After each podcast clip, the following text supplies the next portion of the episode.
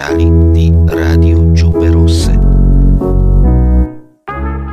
Un saluto a tutte le Giube Rosse in ascolto. Nell'ambito delle nostre interviste internazionali abbiamo il piacere oggi di presentarvi una conversazione con lo studioso Dmitry Peretolchin, giornalista russo, redattore del giornale Zavtra, tra i fondatori del club a Pravilny Cleodei ma anche conduttore di programmi politici sul canale DEN TV e autore di saggi storico-politici, tra cui La Elite Mondiale British Reich e L'Elite Mondiale e le Guerre Mondiali.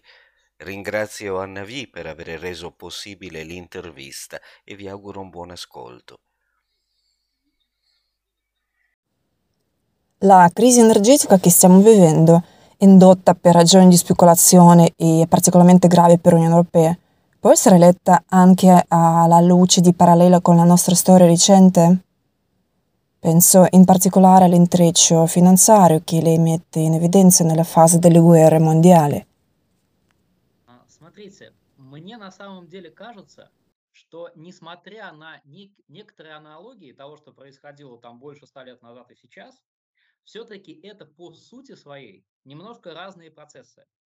Единственное, на самом деле, что работало и тогда, и сейчас, это тот э, сформулированный как раз на территории современной Италии принцип, который сформулировали еще до нашей эры. Secondo me, nonostante l'apparente analogia fra quello che è successo più di cento anni fa e quello che sta succedendo oggi, si tratta di processi essenzialmente diversi. Direi che l'unica cosa che accomuna questi processi è l'applicazione del principio del cui prodest, tra l'altro formulato proprio in Italia secoli fa. In realtà, 100-200 anni fa, gli attori della storia, i mattoni della società erano gli stati nazionali. In quell'epoca espressioni come interesse dello Stato, interessi industriali erano attuali, allora tutta l'industria europea era legata alla materia prima del carbone, che fungeva non solo da fonte di energia per i motori a vapore, ma era anche la materia di base per tantissime filiere produttive tecnologiche, il che è molto importante dato che in quell'epoca esisteva una competizione tra queste filiere. Per esempio, prima della Prima Guerra Mondiale la Germania aveva la leadership in tutte le posizioni legate all'industria del carbone. Per esempio, esempio, all'inizio del XX secolo la Germania mise le basi per l'industria dei coloranti, rifacendosi alla storia dei coloranti naturali che risaliva niente meno all'antico Egitto. Nel 1900 già controllava l'80% del mercato mondiale di coloranti artificiali, all'inizio della Prima Guerra Mondiale il 90%. Gli alleati in quel periodo facevano commenti sarcastici sul fatto che i loro militari avrebbero dovuto avere una divisa di colore colore bianco, perché c'erano delle sanzioni che non consentivano la circolazione dei coloranti tedeschi. BASF, о котором вы как-то там а, спрашивали, да, это Бадиш Анилин and Soda Fabric. Это 25% мирового рынка красителей к тому моменту, всего оборота. La sola azienda Bayer aveva circa 8.000 brevetti relativi a coloranti vari. e per i paesi concorrenti era quasi impossibile raggiungere quel livello.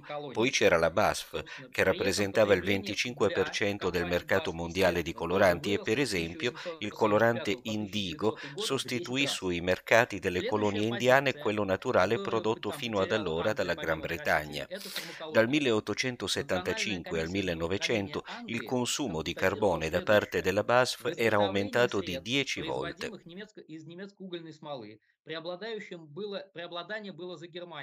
которая сделала возможным преобразовать продукт анилиновых э, фабрик в медикаменты Un'altra posizione che la Gran Bretagna perdeva era quella nell'industria farmaceutica. La Commissione Nazionale di Salute di Inghilterra constatava che la fabbricazione di preparati a base di catrame di carbone era dominata dalla Germania, che permetteva di convertire il prodotto delle fabbriche di anilina in farmaci di alto livello e valore commerciale. In realtà possiamo constatare che la storia di come è nata tutta la farmacologia moderna sia ben poco raccontata. Per lo più la farmacologia tedesca non si basava sull'approccio rivolto alle patologie da curare, semplicemente c'erano i coloranti e c'era l'industria del carbone. Di tanto in tanto si scopriva che alcuni composti del catrame di carbone potevano svolgere due funzioni contemporaneamente, per esempio avere anche un qualche effetto medicinale.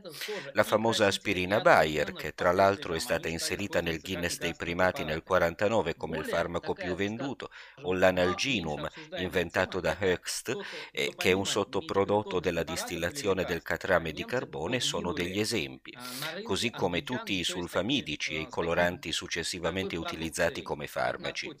Meno noto però è che i tedeschi, oltre ai prodotti medicinali, spingevano anche prodotti come gli stupefacenti sui mercati inglesi. Le guerre dell'oppio sono ben note e gli inglesi avevano essenzialmente il controllo del mercato degli oppiacei del mondo. Fu l'azienda di Henry Trez, la Bayer, a introdurre uno dei derivati della morfina eroina.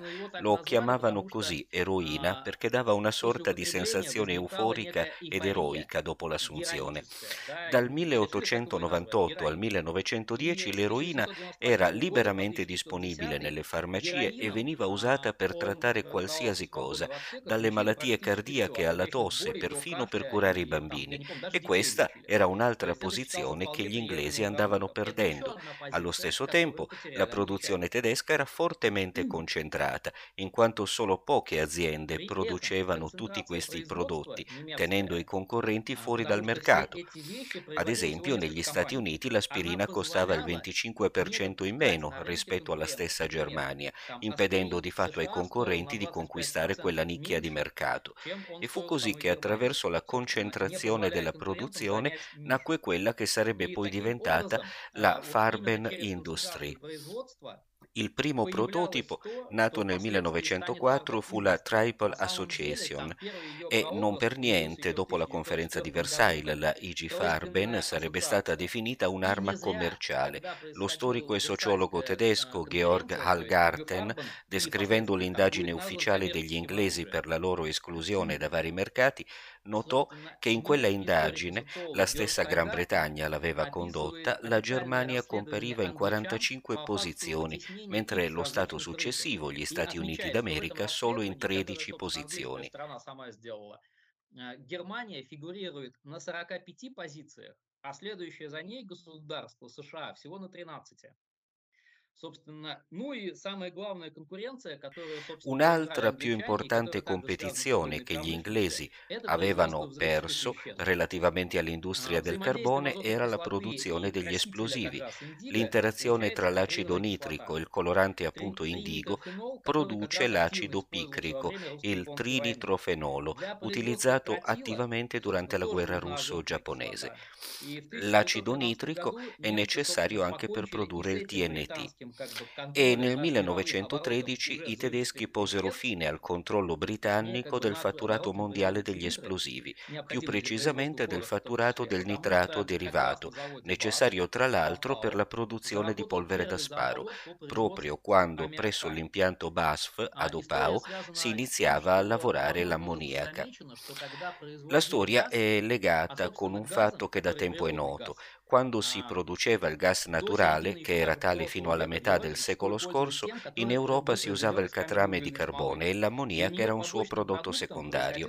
Nel 1913 BASF avviò un impianto con una capacità di 7.000 tonnellate di ammoniaca all'anno. Da notare che l'ammoniaca è una sostanza esplosiva e fino a quel momento il 40% del fatturato mondiale annuo di nitrato era destinato alla Germania, che quindi non ne aveva più bisogno ed era quella una posizione molto importante perché significava che la Germania era in grado di affrontare autonomamente le guerre. Significava anche che le guerre non potevano più essere controllate come prima e questa era diventata già una questione di geopolitica. Secondo me Se gli inglesi potevano ancora accedere ai mercati farmaceutici, i mercati della tintura, certo non potevano cedere sulle questioni di natura prettamente geopolitica. ed è per questo che l'anno successivo iniziò la Prima Guerra Mondiale. Se parliamo di ciò che sta accadendo in questo momento, probabilmente si tratta degli stessi processi, ma quello che accade ora non è una competizione tra nazioni, è piuttosto qualcosa di legato all'ingegneria sociale, anche se su alcune posizioni, sì, ripeto, i processi sono simili. Ad esempio, l'azoto non è solo un esplosivo, ma anche un fertilizzante e sono stati proprio i fertilizzanti azotati a risolvere la crisi alimentare di oltre cent'anni fa. Ora, per esempio, Massimo Terrero, il capo economista della FAO, afferma che con l'aumento dei prezzi in Europa un sempre maggiore numero di fabbriche che producono fertilizzanti saranno costrette a chiudere e soffriranno di più. Ciò significa che l'Europa potrebbe trasformarsi da esportatore di prodotti agricoli a importatore e questo è un processo globale, perché se non ci saranno più le industrie nazionali, compresa quella tedesca, negli stati nazionali in Europa, che cosa potrebbe accadere qualora la maggior parte degli agricoltori dovesse effettivamente entrare in sofferenza o fallire? ни как таковых национальных государств в Европе. Что может, быть, что может произойти, если на самом деле большая часть э, там, тех же самых фермеров пострадает или встанет там на путь Per quanto riguarda la dipendenza alimentare, eh, mi viene in mente la citazione Chi controlla il cibo controlla le nazioni, attribuita a Henry Kissinger. Va notato che al World Economic Forum di Davos si parla di crisi alimentare e questo è ciò a cui andiamo incontro. Quale potrebbe essere il prossimo passo? Esistono diverse società non governative, fra cui la Fondazione fondazione IRS, eh, se non sbaglio si chiama così, il cui consiglio di amministrazione è tuttora presieduto da Henry Kissinger. Per esempio, questa società sta testando la distribuzione di pacchetti sociali sotto forma di cibo. È successo alle frontiere del Myanmar e della Thailandia. È stato fatto con i rifugiati siriani, cioè il cibo è stato dato dopo una scansione della retina, ossia la biometria. Questa è una delle direzioni. Penso che questo sarà uno degli strumenti di ingegneria sociale. Oppure un altro esempio, conoscete il fatto che Mastercard ha una carta che traccia l'impronta di carbonio di ogni acquisto col pretesto della lotta per l'ambiente? È molto probabile che l'emissione di queste confezioni di cibo sia legata all'impronta di carbonio. Immagino che non tutti possano permettersi di mangiare carne, poiché potrebbe non essere disponibile per loro a causa del consumo eccessivo di idrocarburi. И вполне возможно, что там выдача продовольственных э, пакетов вот этих тоже будет привязана к отслеживанию углеродного следа. Далеко не все там, например, смогут позволить себе есть мясо. Просто по той причине, что оно окажется недоступным им скажем, потому что они превышают потребление там, углеводородов. Questa situazione riguarderà più Europa oppure è un fenomeno globale? Я думаю, что до Европы дошла очередь. До последнего момента эти вещи откатывались Penso che sia arrivato il turno dell'Europa, perché fino a poco tempo fa questo genere di cose accadevano nei paesi del terzo mondo, come dicevo è già accaduto alle frontiere del Myanmar, della Thailandia, oppure in Siria. Non escludo che la prossima parte dell'esperimento venga condotta sugli europei.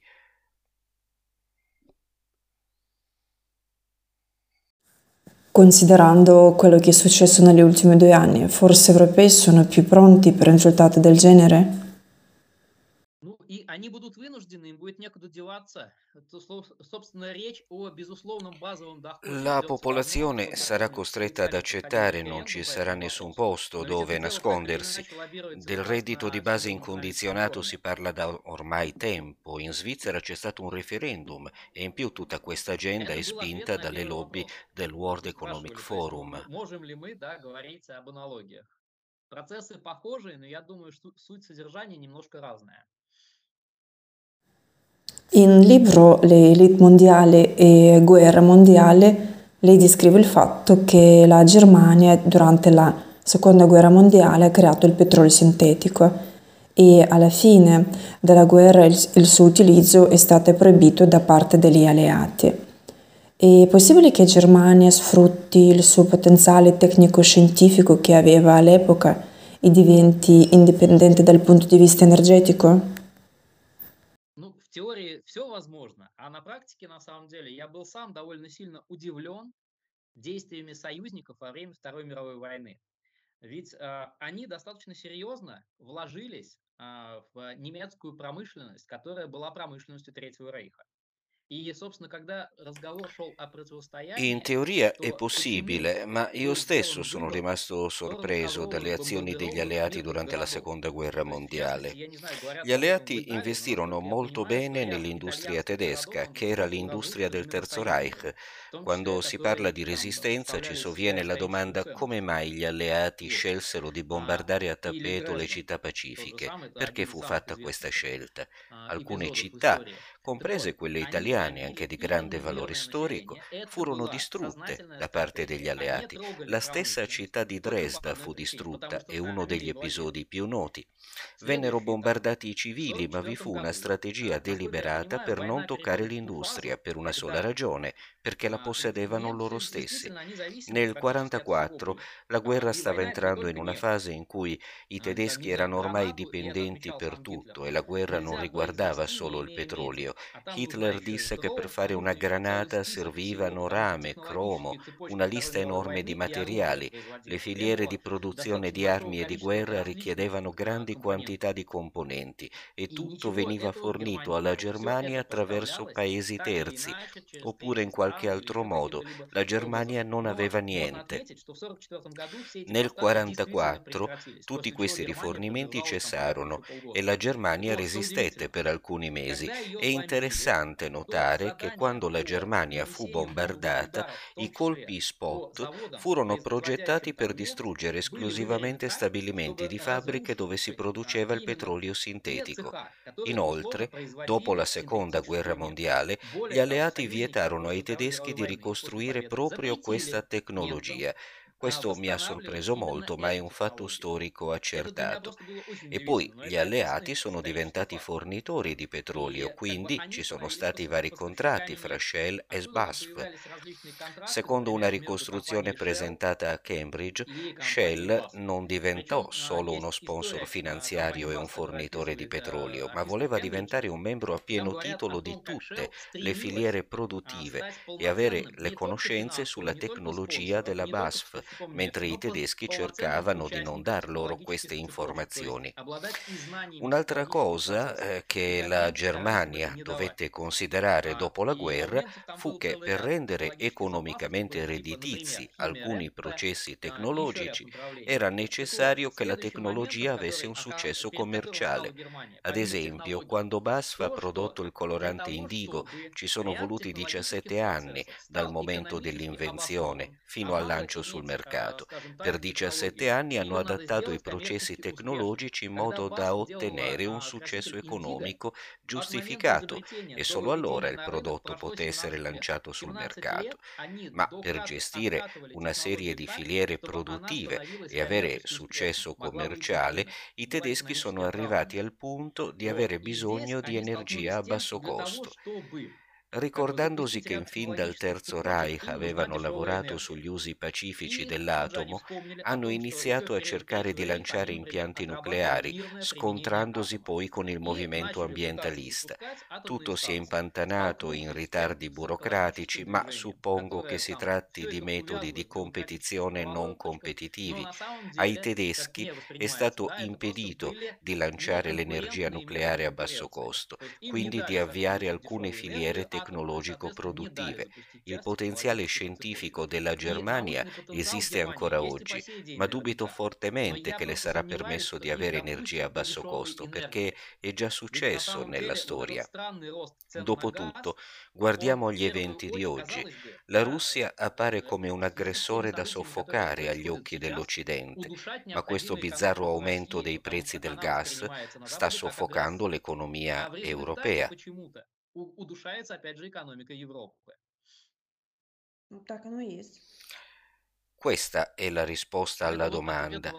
I tedeschi hanno probabilmente una tecnologia sufficiente, ma non potranno avere energia a basso costo, temo.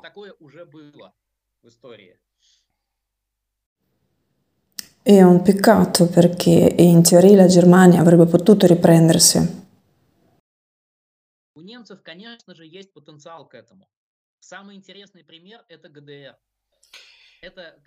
Sa, eh, i tedeschi hanno certamente un potenziale. L'esempio più interessante è quello della DDR. Al momento della spartizione della Germania i tedeschi non avevano altro che carbone. Eh, dovevano produrre qualsiasi cosa dal carbone o dai suoi derivati. Mi ha stupito il fatto che gli specialisti della DDR abbiano raggiunto un tasso di riciclo del 90% di tutto, bottiglie varie, eccetera. Tutto è stato assemblato, il 90% di tutto è stato riciclato. Il secondo punto è che nella DDR non c'era la possibilità di collegarsi all'energia libera, non c'era la possibilità di costruire centrali idroelettriche, si è riusciti a malapena a costruire l'energia nucleare. Se la DDR avesse lanciato il nucleare, questo paese avrebbe resistito. e proprio come un paese socialista. E c'era stato un conflitto perché quando è passato l'oleodotto di Druzhba è andato all'impianto di Leuna se non sbaglio. e era strano che l'Unione Sovietica collegasse un paese capitalistico alle risorse anche se penso che sia stato un altro tentativo di uscire dal rigido controllo degli anglosassoni facendo un accordo con l'impero del male l'Unione Sovietica perché penso che l'Unione Sovietica non fosse poi così interessata e che l'obiettivo fosse proprio quello di uscire dal loro controllo. выскочить из-под вот этой вот жесткой опеки со стороны англосаксов, со стороны их контроля. Lei ha formulato tesi interessanti sulla costruzione del Terzo Reich, con la collaborazione di Gran Bretagna e gli Stati Uniti. Potrebbe spiegarci meglio? Собственно, это речь ровно о том, о чем мы говорим, о технологиях, потому что одна из статей Версальского договора In realtà si tratta di ciò di cui stiamo parlando, di tecnologia. Eh, uno degli articoli del Trattato di Versailles imponeva ai tedeschi di rivelare tutte le loro acquisizioni tecnologiche, ma anche una volta ottenuto questo, la DuPont, per esempio, non è riuscita a far partire la produzione, perché una cosa è avere un brevetto, un'altra è far partire una produzione. I tedeschi, eh, io ho letto quanto sia stato difficile quando hanno iniziato a produrre ammoniaca. Il chimico Karl Bosch, coinvolto nel processo, ha praticamente passato le notti in laboratorio per ottenere i risultati. Insomma, DuPont, pur avendo ottenuto i brevetti, non riusciva ancora a padroneggiare la produzione e nel 1920 dovette inviare il proprio emissario, il dottor Kunz, che offrendo dieci volte il prezzo del contratto attirò quattro chimici tedeschi. La Germania per inciso emise un mandato di cattura a loro carico, ma furono comunque portati negli Stati Uniti, come scrivono, con l'appoggio dell'esercito americano. Anche i francesi ottennero alcuni brevetti e lo stesso Bosch scherzò sul fatto che sapevano cuocere i mattoni ma non sapevano fare i coloranti. Quindi, avendo eliminato il loro principale concorrente, ma essendo ancora incapaci di padroneggiare privilegiarne la tecnologia, gli anglosassoni decisero di prenderne il posto. Nel 1920 McClintock, responsabile del controllo delle aziende tedesche confiscate, si incontrò con Karl Bosch, capo della BASF, e con l'architetto finanziario del cartello IG Farben, cartello costituito il 25 dicembre 1925 che comprendeva Bayer, Agfa, BASF, Hearst. Hearst oggi, a quanto mi risulta, non esiste più in quanto tale, è stato trasformato in qualcos'altro. e in effetti se nel 1924, al momento di unirsi al cartello IG Farben, esso comprendeva 37 grandi imprese, nel 29 ne contava 188 e proprio nel 29 Max Warburg entrò nel consiglio di amministrazione della IG Farben. Non so se il nome di Warburg Warburg sia familiare agli ascoltatori italiani, ma è un rappresentante di questa famiglia che ha creato la Federal Reserve statunitense e ne è stato il primo direttore. In sostanza queste fusioni e acquisizioni sono avvenute a spese del denaro statunitense, perché in quel periodo, scrive Charles Higham, credo che il libro si chiami Trading with the Enemy, L'industria tedesca ottenne oltre un miliardo di dollari dalle banche americane e la maggior parte di questo denaro fu speso per il rafforzamento e il consolidamento dell'industria tedesca. Ad esempio, 221 società collegate all'acciaio con l'aiuto del capitale bancario di Dellon Reed eh, Co. sono state consolidate in una corporazione come Vereinigte Stahlwerke, che comprendeva di fatto tutto ciò che era legato alla alla produzione di acciaio. Nel 1931 il banchiere Thyssen, che rappresentava la corporazione, presentò per così dire il proprio establishment economico a Hitler e sempre nel 1931 il nipote dell'architetto finanziario di G. Farben, di cui ho già parlato, Max Ilgner, incontra il futuro Führer. Max Hilgner era un cittadino tedesco che non aveva aderito al partito nazista, ma era a capo del servizio di intelligence della IG Farben, l'NV7. Hilgner assunse quello che oggi chiameremo lo specialista di public relation Ivy Better Lee negli Stati Uniti, l'uomo che aveva intenzionalmente ripulito la biografia dei Rockefeller da episodi poco lusinghieri come la fucilazione dei minatori. Ivy Lee era vicino a Edward Bernays, cugino di Freud, e aveva appunto già agito come agente di Mussolini Rockefeller, come dicevo. Ora eh, in Germania, tuttavia, riteneva che non fosse stato Hitler a ingaggiarlo, ma in particolare la IG Farben. Questo avveniva nell'ottobre del 1931, nello stesso momento in cui Hitler avanza la sua prima pretesa di potere a Hindenburg. Un anno dopo, nel settembre del 1932, i nazisti perdono le elezioni, ottenendo solo un terzo dei voti ma poi, nel dicembre del 32, arriva un ultimatum da parte di 160 imprese industriali e banche che si rivolgono a Hindenburg affinché passi a Hitler i poteri di cancelliere del Reich.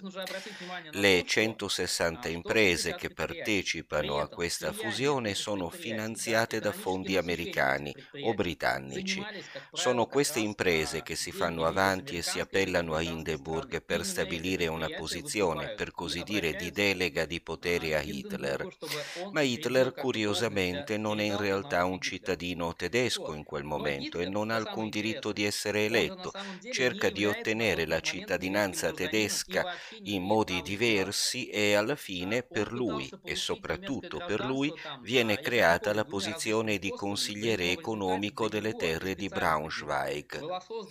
Hjalmar Schacht, uomo che in seguito sarebbe stato a capo della Reichsbank del Terzo Reich e suo padre, lavorano in questo momento per una istituzione chiamata Morgan Trust, quella che oggi è la JP Morgan.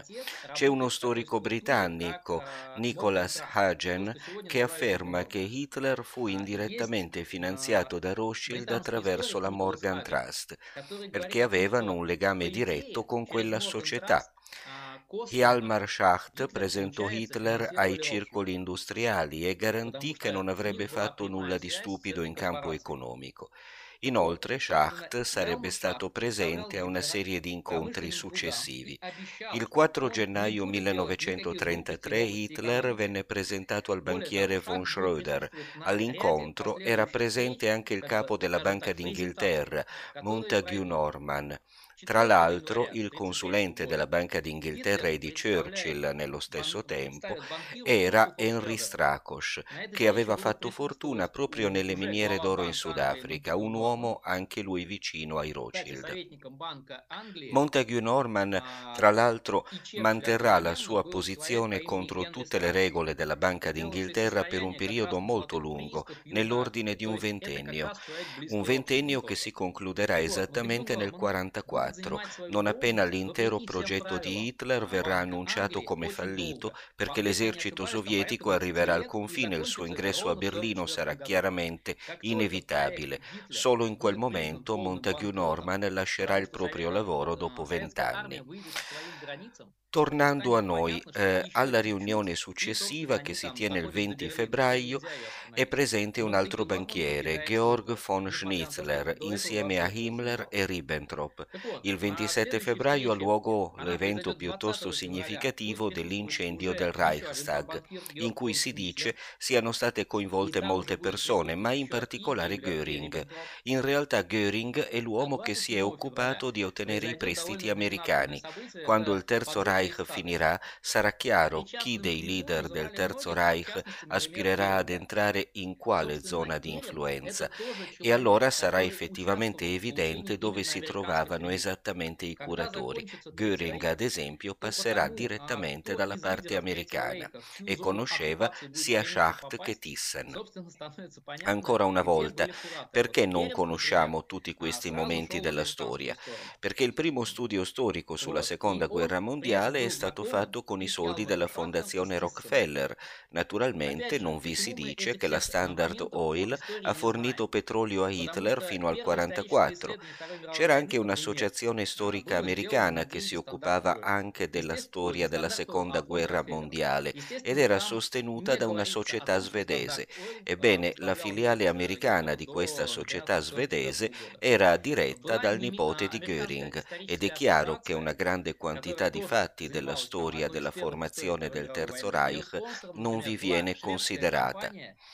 Tornando a noi, eh, dopo l'incendio del Reichstag si verifica essenzialmente una presa di potere. Questo è un punto importante per me. Ho sentito dire molte volte che il popolo tedesco è da biasimare per avere scelto Hitler, ma in realtà non lo ha scelto. Il 5 marzo tutti i voti ricevuti dai comunisti vennero riscritti con forza a favore del partito nazista che arriva così ad avere i due terzi dei voti. Il 12 marzo nasce il Ministero della Propaganda che inizia a promuovere attivamente Hitler. Il 22 giugno Hitler scioglie i socialdemocratici e altri tre partiti tedeschi. Alle elezioni di novembre ottiene il 90% dei voti. In effetti, in questo modo la vittoria dei nazisti è assicurata. Non appena Hitler sale al potere, il direttore della Banca d'Inghilterra, Montague Norman, ha apre di nuovo una linea di credito per la Germania e di conseguenza il Terzo Reich viene rifornito di denaro non per caso, ma per ordini di guerra. E poi la IG Farben torna a far parlare di sé, perché era uno dei principali destinatari del denaro e Almar Schacht aveva uno schema finanziario piuttosto interessante, le cosiddette obbligazioni MEFO, che andavano alle armi e in realtà le loro mani erano già slegate. Nell'ottobre del 1933 la delegazione tedesca lascia la conferenza della Società delle Nazioni sul disarmo e nel 1933 compare proprio questa organizzazione creditizia, MEFO, che emette obbligazioni per i programmi militari per un valore di circa 12 15 miliardi di marchi. Questo aspetto è descritto molto bene dall'autore italiano Guido Preparata. Non so se questo autore sia familiare ai lettori italiani, ma il libro esiste ed è stato tradotto e diffuso anche in russo. Nel 1938 è chiaro che la Germania è un paese in bancarotta da un lato e un paese in bancarotta molto armato dall'altro. A questo proposito dobbiamo prestare attenzione attenzione ad un'altra struttura emersa in Svizzera dopo la Prima Guerra Mondiale, una struttura che apparentemente deve solo riscuotere le riparazioni dalla Germania. Si tratta della Banca dei Regolamenti Internazionali con sede in Svizzera. Molti storici hanno sottolineato che Hitler, dopo aver conquistato l'Europa, non ha toccato la piccola Svizzera. Ci sono autori come Dunstan Williams che scrivono che Hitler per tutto questo tempo avrebbe avuto un conto a Berna presso la Union Bank. La banca dei regolamenti internazionali comprendeva Otto Niemeyer, controllore del tesoro e direttore della Banca d'Inghilterra, Montague Norman, capo della Banca d'Inghilterra, e Almar Schacht, ministro dell'economia tedesco, e il dottor Walter Funk, capo della Banca del Reich, Emil Pool, vice capo della Banca del Reich, Hermann Schmitz, direttore finanziario della IG Farben, Kurt von Schröder, capo della Banca di Colonia, Ernest Kaltenbrunner, futuro generale delle SS. I primi presidenti della banca furono Gates McGarra della Chase National Bank e Leon Fraser della First National Bank. In realtà queste banche si sarebbero poi fuse in una sola che oggi è la Citibank e uno dei direttori era Thomas McKittrick che riuscì ad essere agente di quasi tutte le agenzie di intelligence. Durante la Prima Guerra Mondiale, McKittrick aveva lavorato per i servizi segreti britannici, dopodiché era diventato un protetto del famoso banchiere svedese Marcus Wallenberg. Durante la Seconda Guerra Mondiale si imbatte in Allen Dulles come agente 644 e lui, allo stesso tempo, è anche il direttore della Banca dei Regolamenti Internazionali. Riassumendo, mi pare di poter dire questo. Dopo che la Germania è stata sconfitta nella Prima Guerra Mondiale non ha potuto riottenere la sua tecnologia, compresa quella militare. E non dobbiamo dimenticare che la Germania, per esempio, aveva imparato a produrre armi a doppio uso nella Prima Guerra Mondiale, cioè Fritz Haben aveva inventato le armi chimiche che furono sviluppate proprio in quel periodo.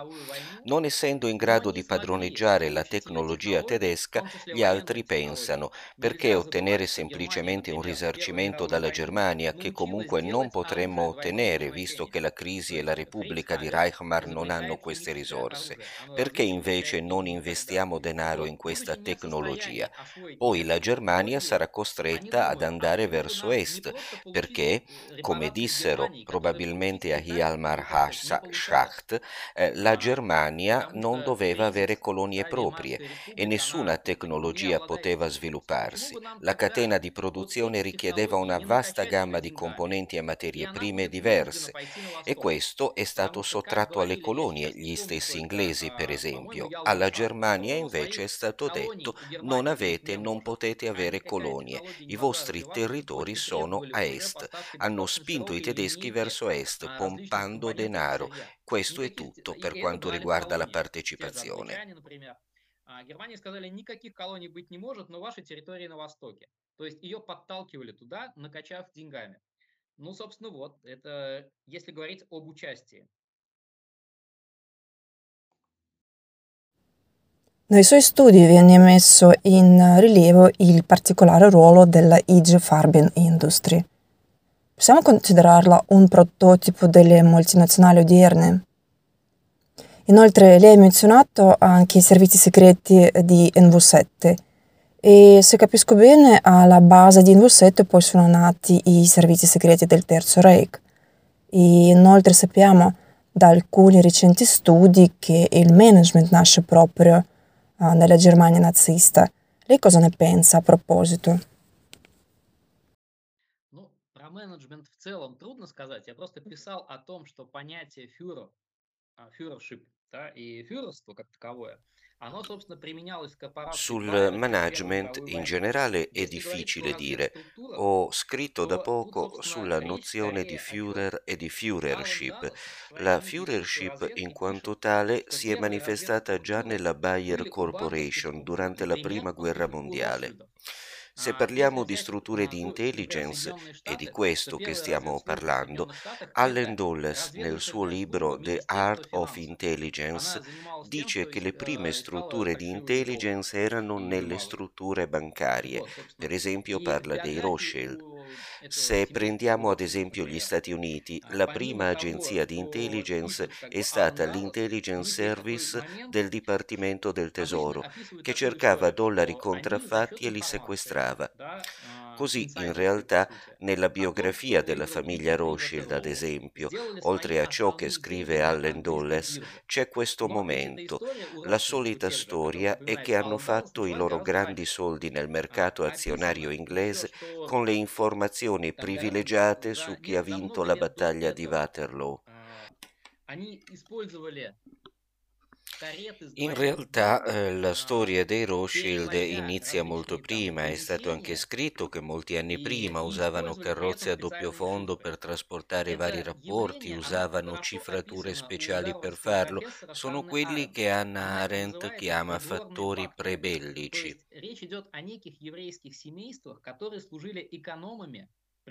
Stiamo parlando di alcune famiglie ebraiche di economisti dell'aristocrazia europea che di fatto spesso finanziavano le guerre e quindi erano volontariamente o involontariamente coinvolti nelle relazioni internazionali e nella storia politica, per così dire, perché è il credito che determina la guerra.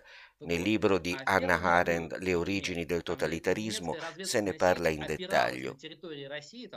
E nella prima guerra mondiale, per esempio, la rete di intelligence tedesca aveva sede in Russia.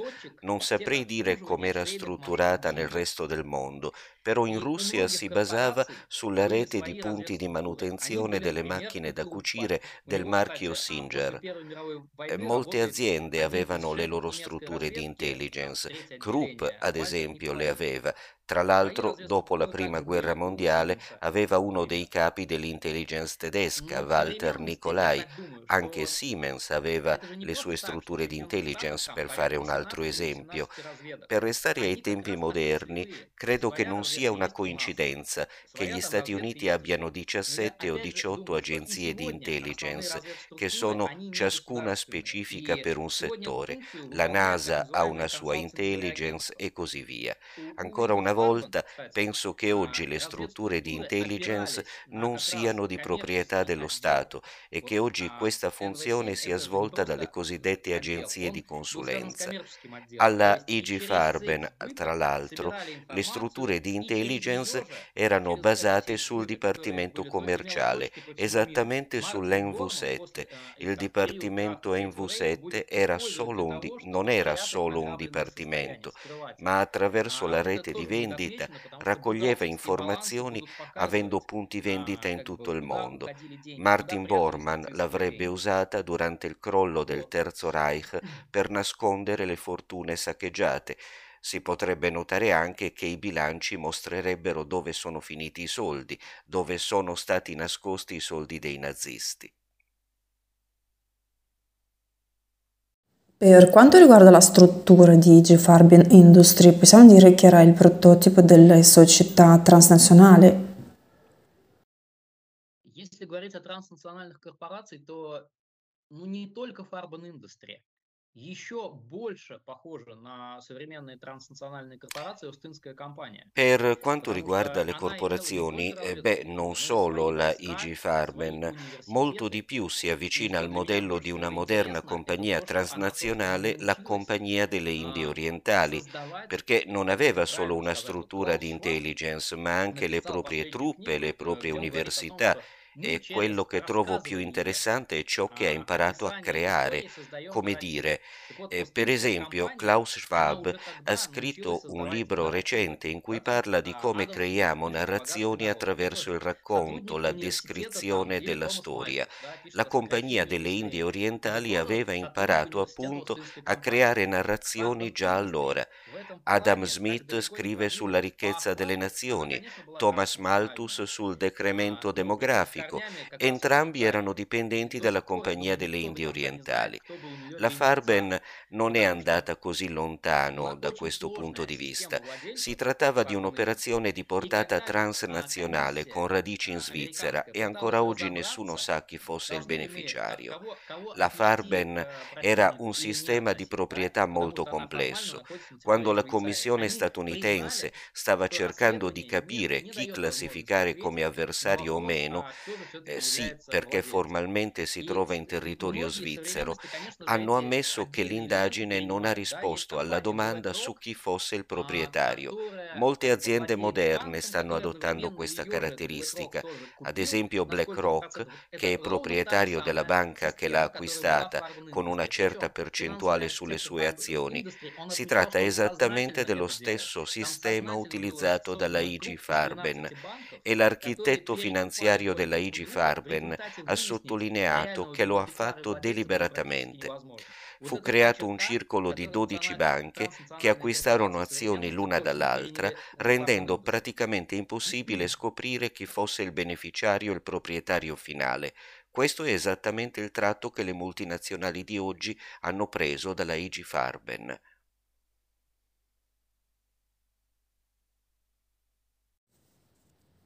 A proposito dell'Ucraina, cosa ritroviamo nella sua storia che ne giustifichi l'importanza geopolitica nei rapporti con Europa e che ne fa lo scenario di continue tensioni? Опять же, это моя точка зрения. Например, во время Первой мировой войны в Германии 17 год и еще какой-то год, я сейчас не воспроизведу, был Ancora una volta, questo è il mio punto di vista.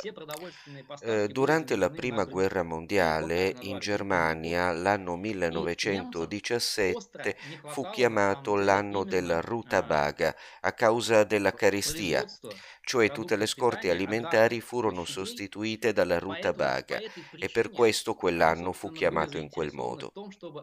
I tedeschi erano disperatamente a corto di produzione alimentare, di aree agricole e per questo erano interessati a strappare l'Ucraina all'impero russo.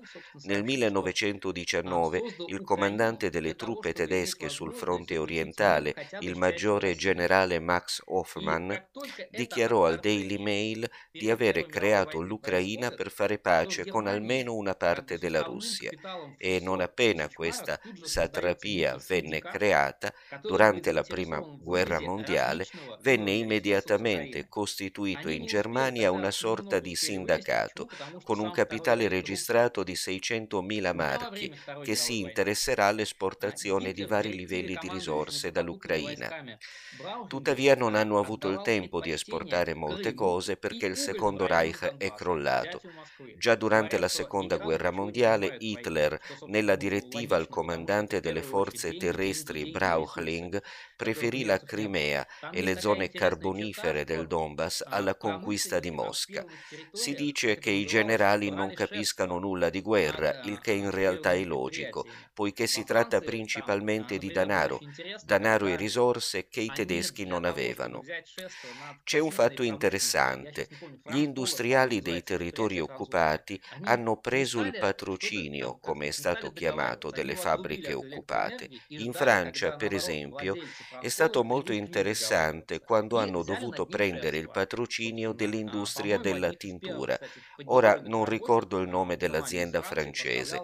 Non hanno negoziato, hanno semplicemente tolto l'elettricità e poi hanno aspettato che i proprietari di Franco Log andassero da loro per mettersi sotto il loro patrocinio. Tra l'altro credo che i primi lavoratori forzati ad andare in Germania dalla Francia siano stati forniti proprio da quella società e proprio grazie a quell'accordo. Così quando la Germania come Terzo Reich entra nel territorio dell'Ucraina appare lo stesso principio di patronato o supervisione sulle imprese sequestrate. La famigerata Azovstal, di cui tutti hanno sentito parlare ultimamente, è stata supervisionata da Krupp durante il periodo del Terzo Reich. In realtà da molto tempo dico che non ci sarà alcuna integrazione europea con l'Ucraina. Tutto ciò che accadrà sarà una rapina, in una salsa o nell'altra. In Ucraina ci sono due persone, io credo, piuttosto serie. Per esempio il dottor Andriy Dekac, che è stato arrestato non molto tempo fa per presunto favoreggiamento della Russia o qualcosa del genere. Ha lavorato nell'industria della difesa ucraina.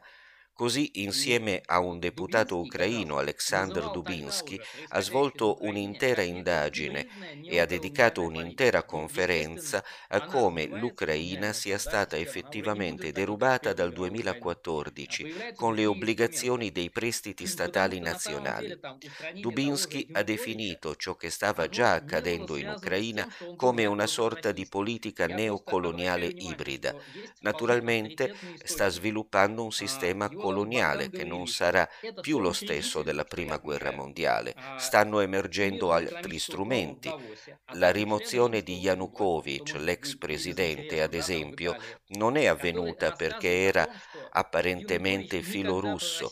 Mi limito a richiamare la vostra attenzione sul fatto che c'è una fonte abbastanza autorevole. Il suo nome è Bodan Avrilisce, eh, un cofondatore del World Economic Forum di Davos, che è anche un membro del club di Roma, che potrebbe essere di interesse per l'Italia. Egli dice che Yanukovych non è mai stato un politico filorusso, anzi lo conferma. Questa volta la rapina in Ucraina si è svolta in modo leggermente diverso. È stata coinvolta la Franklin Templeton Foundation, che ha acquistato il 43% del debito ucraino per 7 miliardi. Si tratta di un'informazione abbastanza accessibile al pubblico. Allo stesso tempo il debito dell'Ucraina è quadruplicato tra il 14 e il 2017. Come è successo? Anche in questo caso abbiamo avuto una conferenza stampa tenuta dal banchiere Alexander Lebiedev che ha dichiarato quanto segue. Yanukovych e il suo team, non stiamo parlando di filorussi, è stato impegnato sul fatto che stava raccogliendo in modo corrotto tutto denaro al di fuori delle tasse e stiamo parlando di somme molto elevate. Questo denaro viene poi trasferito alla Franklin Templeton Foundation e poi l'Ucraina emette un prestito, obbligazioni, prende in prestito il denaro della fondazione, paga gli interessi sul prestito e gli interessi vengono distribuiti tra i beneficiari, tra cui Yanukovych. Sto semplicemente riportando ciò che il signor Lebiedev ha detto alla conferenza scienza e nel suo libro.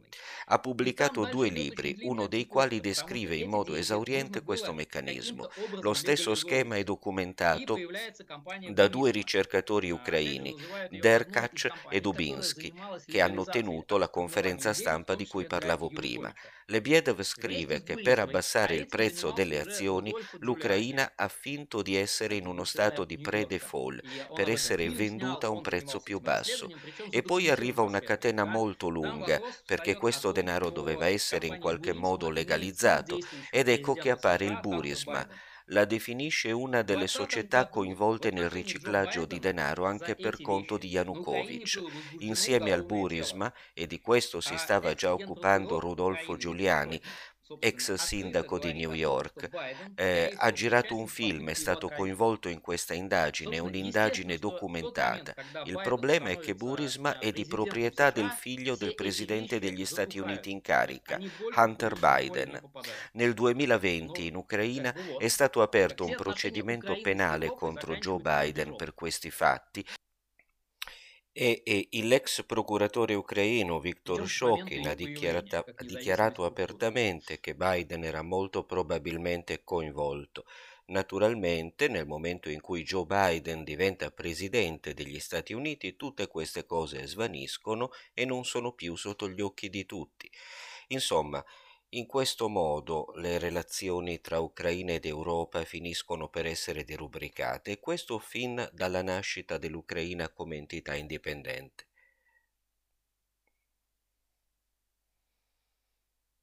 Lei è stato fra i primi a parlare dei biolaboratori. Potrebbe raccontarci qualche caso in particolare?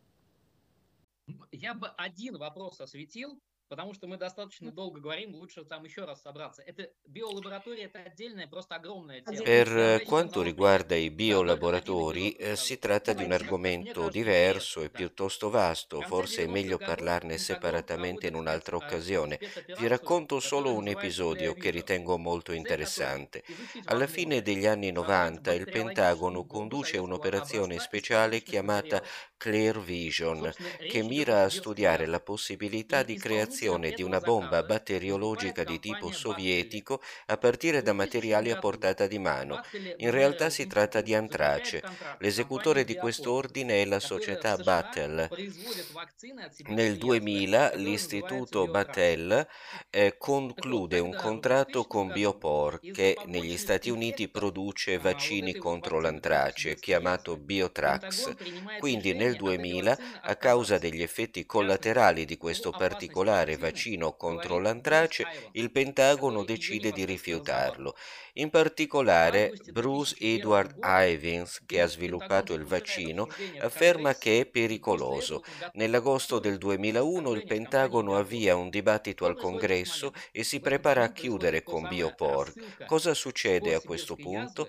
A questo punto avviene lo stesso invio di spore di antrace ai funzionari statunitensi che iniziano a ricevere buste contenenti la polvere. Bruce Ivins, lo stesso che era esperto del contenuto della polvere inviata al senatore Daschle, scopre le formulazioni composte di un consulente dell'FBI e della CIA e dipendente della stessa società Battelle, che è stata coinvolta, per così dire, nell'esperimento sull'antrace fin dagli anni 90. Più precisamente, le tracce conducono a uno dei tre laboratori, uno dei quali è il Battelle West Jefferson. Tuttavia non è questa società ad essere accusata, né il consulente dell'FBI Patrick, ma è lui, proprio Bruce Ivins, ad essere accusato. Viene indagato e ne derivano alcune molestie che alla fine lo porteranno al suicidio. Ma questo è un grosso problema, perché nessuno ha fatto un'autopsia. Hanno prelevato una specie di campione di sangue dopo il fatto e questo è tutto. E nell'agosto 2008 il procuratore Jeffrey Taylor ha dichiarato che Bruce Ivins è il bioterrorista che ha inviato le spore senza menzionare che prima di tutto era contrario a firmare il contratto per il vaccino perché aveva effetti collaterali, per non parlare del fatto che è stato lui a risalire alle due mani che Battelle e Biopor si giocavano. Una produce l'agente patogeno dell'antrace geneticamente modificato e l'altra il vaccino contro l'antrace. È tutto ufficiale, Bruce Ivins si è suicidato e nessuno arriverà mai più alla verità. All'epoca le entrate annuali derivanti dalla vaccinazione dell'esercito americano ammontavano a 650 milioni di dollari. L'esercito era minacciato di dover condurre operazioni in Iraq e Saddam Hussein avrebbe avuto armi batteriologiche e nelle testimonianze del congresso non è stato menzionato che sono stati gli stessi americani a vendere l'agente patogeno dell'antrace a Saddam Hussein. Inoltre la consegna è stata stata effettuata da una società di proprietà di Donald Rumsfeld. Di conseguenza, il personale militare è stato vaccinato e nel 2003 sei di loro hanno cercato di fare causa ad alcune strutture amministrative statunitensi perché il vaccino Biotrax all'epoca non era approvato, eppure sono stati rapidamente vaccinati, il che in realtà era un esperimento. Nel 2004 Biopor è stata rinominata Emergent Biosolution. Eh, nel giugno 2020 questa società è diventata partner di AstraZeneca nella produzione di vaccini contro il Covid-19 e la società Battelle, il secondo braccio, fa parte dell'elenco di aziende che secondo i documenti ora caduti nelle mani del Ministero della Difesa della Federazione russa erano proprio incaricate di condurre test clinici nei laboratori laboratori ucraini e questo è solo un piccolo episodio. Il bioterrorismo dovrebbe essere discusso separatamente perché è un argomento a parte. Avete ascoltato